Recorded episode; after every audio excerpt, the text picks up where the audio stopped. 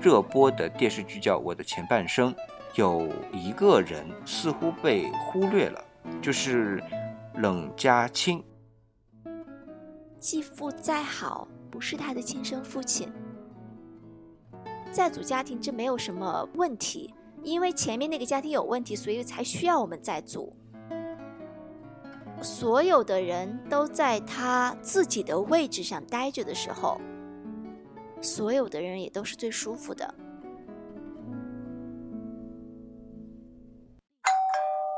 无聊，有聊，无聊，有聊，无聊，有聊，无聊，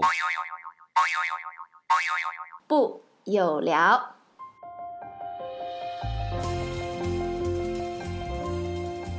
欢迎大家来到我们的有聊，我是李想。我是曼丽。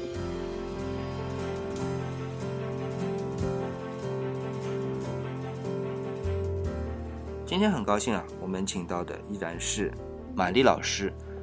满丽老师你好，我们一个星期 见一次面。是 理理想是想到这样一个情况啊，前段时间其实有一个非常热播的电视剧叫《我的前半生》，原著是易舒写的，但是电视剧呢是进行了一个比较大的改编。这个就不去说它啊，就理想第一次看到《我的前半生》这个电视剧，第一想到的是末代皇帝溥仪的《我的前半生》他的那个自传体小说，后来发现不是。那么因为比较好奇嘛，就去看了一下。当然，我看到也有很多的媒体上的报道啊，或者说我们自媒体的各种观点都会有。但是我发现有一个人似乎被忽略了，就是。冷家清，哎，这个小朋友，玲玲的儿子，对对对。那么这个小演员其实大家并没有忽略啊，网上有很多的评论都说他的演技是非常好的。但是呢，对于这个角色本身啊，玲玲的儿子，刚才满老师说了，他的爸爸几乎都没有出现过，对吧？啊，是。陈俊生是作为他的继父，然后。生活的环境啊，因为后来玲玲自己的房子是给了前夫，然后自己是搬到陈俊生的家里边去住，然后呢，家亲的季爷爷、季奶奶 就住在了一起。当然，这个里边还有一些戏剧性的对比的东西啊，就是当平儿回来的时候和平儿不在的时候，爷爷奶奶这边的这些表现，我觉得其实冷家清这个孩子真的是。挺可怜的，这样的一个角色，呃，在现实生活当中啊，老实说也是一个比较难处理的角色啊。是，再加上呢，对我们又看到啊，玲玲其实对于自己的这个孩子啊，寄予着比较大的希望，所以对他的一个教育啊，其实还是蛮成人化的一个教育。那所以冷家清，特别是前半段，整体的这个表现看上去都是非常封闭的，不愿意沟通的状态。所以我觉得这个角色似乎他的这种比较悲伤的一面，其他的一些媒体也好或者自媒体也好，并没有太多的去关注。所以今天呢，我想特别啊把它拿出来聊一聊吧。就这样的一个角色，这种生活环境会对孩子造成怎么样的一个影响？嗯，好。那刚刚李想也谈到了哈，首先他是一个继子，也就是说他跟陈俊生是没有血缘关系的。那么在生活当中，我们会发现这样的在组家庭其实非常多，而孩子的问题也非常多。玛丽说的是他们的心理问题，我们想到都是生活问题，对我们想到的都是生活问题，但实际上可能更为棘手的是这个孩子的心理问题，而且在真正的现实生活当中。在中国的话，这种情况还不是特别多见。我们会发现，一般离异在组家庭，孩子跟爷爷奶奶、外公外婆的来的比较多。真正的把孩子带到了在组家庭当中，在组家庭，并且继父又那么乐于接受的，其实是非常少的。可 是，我觉得陈俊生这个人还是不错啊。啊，是，虽然网上都骂他是渣男，但他真的不算是一个很坏的渣男。对，至少对于玲玲，其实也是负责任的。然后。对于冷家清，其实我们会觉得他做了很多的工作，甚至包括房子，因为这个房子就是直接对应了一个比较好的学校嘛，也算是一个学区房。所以我觉得他整体的话，对于冷家清来说还是非常好的，包括他很乐于跟冷家清沟通。是，应该说没有介意过这个孩子跟他没有血缘关系，他几乎可以说是视如己出的。对对，那么呃，理想想刚才就讲到了一点啊，就是学习也是非常关心。刚才也讲到这个学区房也是保留下来这样一个地方，然后让冷家清上学也比较方便啊，也能接受比较好的教育。那让李想呢就想到现在的这些学区房啊，似乎就成了一个资源了。你想像陈俊生。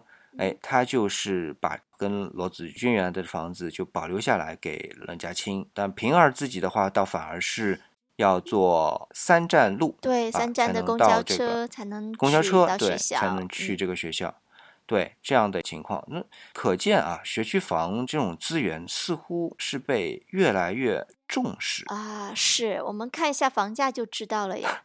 北京说一个三十几平六十年代的老房子卖到了七百多万，这样的一个高价。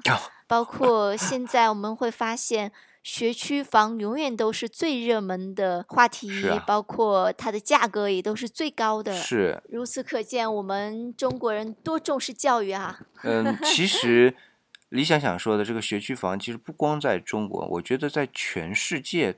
都是一样的，只要这个国家是义务教育，而这个义务教育的分配是按学校来的话，那么学区房就是一个特殊的商品，是有一个特殊的附加值的商品。呃，是，但是李想你知道吗？学区房不代表可以上好学。哎，对，对，完完全全是两回事。但是现在的家长真的过度的迷恋学区房，花大价钱去买学区房，包括很功利的跟孩子谈，如果你能进入到这所学校，就相当于你的一条腿已经迈入了大学，啊，已经迈入了所谓的名校。但实际上，这都是所谓的一言之词。理想倒是有不同的想法啊，嗯，是这样的，就是。所有的人都挤破脑袋去一所比较好的学校，所以周边的这个学区房就水涨船高。但是呢，我们这样去思考啊，那有能力买下被炒高的学区房的这些父母，相对来说在今天的社会当中是相对成功的。因为你比如说像一个六十年代的老房子要买到七百万，呃，老实说拿出七百万来。这不是一笔小数字啊！啊，当然。那在上海的情况也是一样的，甚至更多。是这些成功的父母，他们的孩子都挤在一所学校里边。这些孩子的同学，至少他们的家庭情况是不说是精英，但至少是中产阶级以上吧。反过来，我们上海也有很多的。呃，难听点啊，但是理想不是很认同的这个称呼叫做民工学校，其实不是说是我们农民工的孩子在这边上学的学校，是指什么呢？是指师资力量比较差的周边的生源，其实家境都很一般，甚至是比较差的，因为有一些新村房子其实都是原来的一些产业工人，这些子女进到学校里边去进行学习。那么他们所平时沟通的话题，他们平时所接触的生活方式，显然是不一样的。那么如果说我们的一个孩子他能够进入到一个学区房去，那么的确他未必说学习就能好，但至少他能够接触到的是这个社会当中比较精英的这些文化，而反过来的，我们说的民工学校。那其实就相对来说适应的多，所以从这个角度来说，很多家长挤破脑袋，其实就是想让孩子进入到一个相对精英一点的环境当中去，同学也相对更好一点。当然，同时也证明自己就是精英了。当然，呃，而且它特别符合我们的文化哈。但是，满里有一些不能认同的地方，就在于我们只注重了一个外在的条件，就是如果我有机会，我把我的孩子送入到更好的学区，然后拥有更好的教育教学资源，包括我的同学也都是素质比较高的。呃，但有一个问题。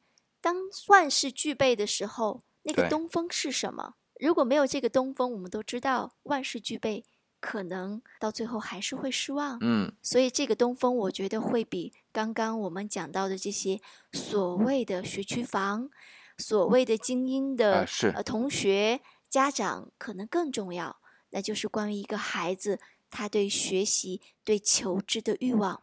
如果一个孩子他仅仅是拥有了这些资源，拥有了一所好的学校，所谓的包括老师、包括同学，但是他没有对学习的求知欲，他更没有对学习的兴趣，更没有探索的能力。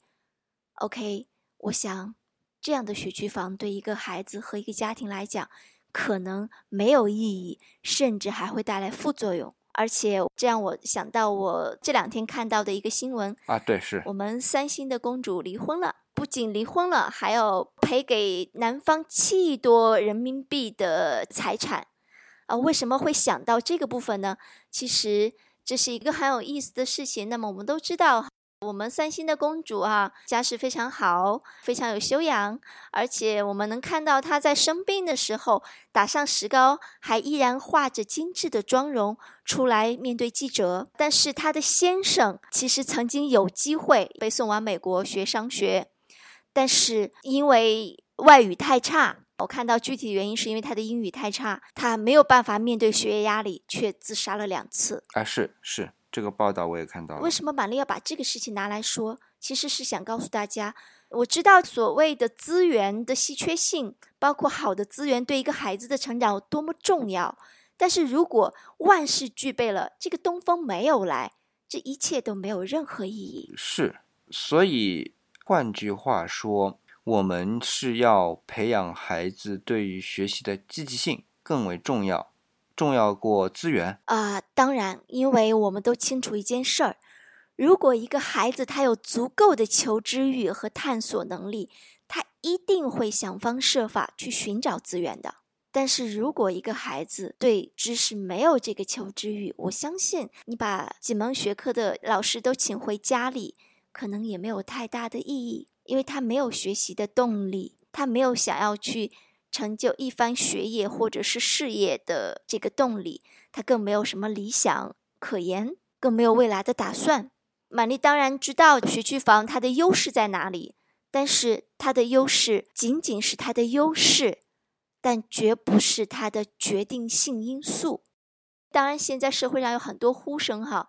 特别是今年有一个考上北大的男孩子哈，发表的一段采访，他就讲到，他说他从小生活在一个中产阶级的家庭，他的父母给他提供了很好的资源，这是很多的孩子所没有的。我相信他说的是真话，但是我想，如果仅仅有这些资源，而他对学习没有兴趣，我相信这些资源对他来说只能是约束，只能是负担，只能是压力，甚至可能会被迫走向绝路。而无法成为动力，而三星公主的前任老公哈，基本上可以说是一个最好的例子。我相信当时为了培养她，整个公主家族出钱出力哈，花了很多心思，但是很明显，的确给她带来了巨大的压力。是，但是理想身边有这样的一个例子，呃，上海有一所小学是很有名啊。理想曾经有个同事，他的孩子原来不是在某一所比较。好的小学里边读书，那是在一个普通的学校里边读书。然后呢，他们家为了孩子去那一所好的学校，把原来的别墅卖了，然后去市区又贴了将近又买一套别墅的这个价格啊，就是等于说两套在新庄地区的别墅的价格，去市区买了一套七十多平米的房子。然后呢，他所位于的区域刚好在那一所很著名的小学旁边，最后是进去了。那么这个孩子呢，本来是在学习上面动力并不是很足，但是呢，他的围棋是下的非常好，是女孩子啊，围棋下的非常好。到了那所学校之后呢，哎，因为那些同学啊都是非常刻苦，那他在这样的环境当中呢。倒反而就激发出了他的这个学习的热忱，除了围棋越下越好之外，学业也是突飞猛进。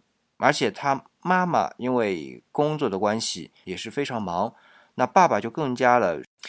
那所以其实平时就基本管不上这孩子。然而这孩子就因为在这样一个具有强烈竞争的环境当中，激发了。学习能量，然后就是一路从围棋很好的这样一个普普通通的学生，在没人管理的情况下面，但是在这样的一个激烈的竞争的环境当中，就成长为一个学霸。升中学的时候，升到一所基本上就上海排名第一的中学，这样去了。所以我举这个例子呢，就是想说明，就是学区房所对于那些好的学校，其实的确压力非常大，就是竞争非常激烈。如果说这个孩子能够被激发出他的学习的热忱来，就像这个例子当中说的这孩子，那其实他也有作用，不一定说我们去 怎么激发。理想是这么想的，嗯，是。但是理想，我想跟你谈的是，你刚刚讲的这个例子，就是他的父母首先都是精英啊。可不是普通人哦。呃，是是精英，但是没管他呀，就基本都管不上他嘛。你要知道，中国的精英就一代精英，并不像美国或者说欧洲的那种中产阶级相对去稳定。这个都是一代精英，因为都是经过自己的努力打拼才有今天成就的。对，但是我相信理想应该听说过一个效应，叫影响力效应。你知道，我觉得这个孩子最成功的地方在哪里吗？激发出自己的那个不不不，为什么这个孩子能够成为学霸？我认为最关键的因素不是因为他去了那所好学校，呃，搬到了学区房，不是因为他的父母亲都非常的努力。这种影响力是非常非常重要的。一个家庭父母对孩子的影响，我们都知道，父母是孩子的一面镜子，父母什么样，孩子一定是什么样的。这种影响力是非常大的。所以，当你跟我谈到这个例子的时候，我立刻就明白了。我想，并不是说他因为上到了那个所谓的好学校，当然我相信有一定的原因。但是，我觉得更重要的是，他的父母都非常的努力，而且就像你说的，他要靠自己打拼。我想，这份精神足够让这个孩子能够成长的非常好，因为父母就是这个孩子最好的榜样。呃，讲到这个父母的这种榜样啊，那么对于。冷家清这样的孩子，其实陈俊生也是一个不错的咨询师。他其实自己工作，我们也看到非常努力。然后，其实玲玲也是一个工作是相当负责任的人。是不是说有这样的妈妈啊，有这样的继父，将来来说，我们可以预判到冷家清也会是一个非常优秀的学生呢？呃，不一定哦。嗯。那刚才那个例子为什么说是，然后现在放在冷家清身上就不是了呢？呃，他们两个家庭有本质的区别。第一点，我们先来看一看。首先，他是继子，继父再好，不是他的亲生父亲，这一点是一个必须要去面对和应对的事情。所以你们会发现，冷家清表现非常好。对我用表现啊，但是什么时候才要表现呢？那肯定，因为我是一个外人，我才要向你表现，我要讨好。而很明显，玲玲也是一个讨好型的人格。我们在一开始会发现，她讨好她的公公婆婆，对吧？啊，对，是。然后包括她对待陈俊生，你要知道，玲玲跟陈俊生有一个可能这辈子都无法去逾越的一个部分，就是毕竟玲玲是第三者插足，这是一个事实。嗯，所以你知道。第三者插足，它本身就意味着它没有一个很固定的，或者说很稳定的一个位置，它的位置是抢来的。这个位置原本不属于他，所以他需要在这个家庭里小心翼翼，他需要去讨好每一个人，包括他跟陈君生的那段谈话。他说：“只要我们这个家好好的，嗯，那么我就不为难罗子君。”当那个罗子君刚刚进入诚信公司的时候，我想他非常的担心会失去这样一个家庭。因为说直接一点，他的幸福是偷来的，而从这点上来讲，我想这一份无法光明正大的活着，面对他的家庭，就足以影响他的孩子。所以在嘉庆犯错之后写的那一封检查，你还记得吗？对，检查，嗯，非常的套路，非常的成人化。对啊，一点都不像是一个八九岁的孩子写出来的东西。是。所以这样的孩子在这样一个家庭里，首先他会过早的成熟，嗯，因为他需要面对的问题是一个普通家庭的孩子所不需要去面对的。这样复杂的人际关系，包括跟平儿的相处，平儿包括跟那个爷爷奶奶，就是继爷爷继奶奶，对，跟继爷爷继奶奶相处。你知道这个家，我用了一个不太好的词哈，的确他是玲玲偷来的，这一切都不属于他，那么他的存在感就会非常低。反过来，他希望的不断的表现，从而确认自己的存在感和位置。是，所以就这些影响来讲，足以影响一个孩子。嗯，他是否能够成为一个精英啊？因为我们都知道，真正的精英到了最后拼的是情商啊。是，那不是说像冷嘉欣这样的孩子，他的很早的成熟，他的情商就应该很高嘛？在那么人际关系复杂的，甚至说是人家说的避风港的家庭里边。他都要从小就要这样的一个处理，那是不是他的情商就会很高呢？呃，我们用情商高来形容的话，其实是不恰当的。我换一个词叫做揠苗助长吧，或者叫拔苗助长。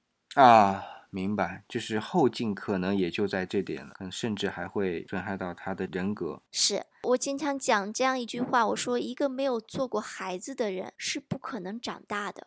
嗯，没有做过孩子，那已经长大了，但是没有长大。其实他根本没有真正的长大过，是他没有经历过，他没有该在他天真的时候天真过，因为他需要生存策略，他去讨好，但不代表他的心智真的已经达到了一个符合他年龄的程度，没有。所以，一个孩子在什么年龄阶段该做什么样的事情是非常重要的。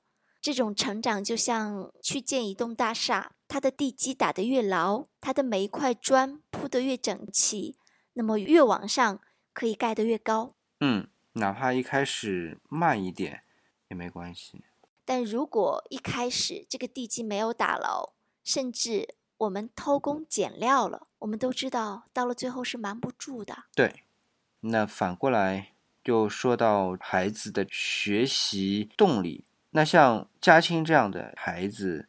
如果啊，我们只能说，如果嘉欣这个孩子这样的一个生存状态已经在那里了，那他的这个学习动力怎么来调动？作为比如说林玲也好，或者说陈俊生，他有一个责任感，想把孩子能够也教好，他应该怎么去做？就在这样的环境当中取得的一个最好的效果。我我想，林玲和他的儿子嘉欣，如果在这样一个家庭当中想要生活的更好。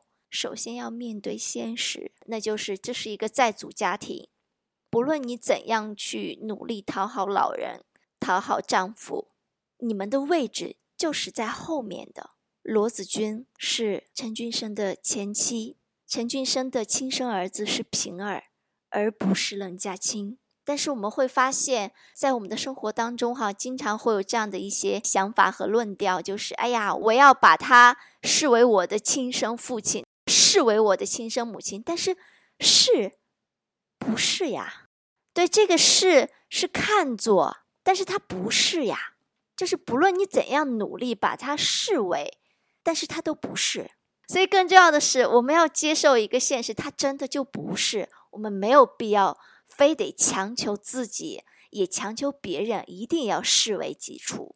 这个部分其实本身就是一个幻想，因为不可能视为己出。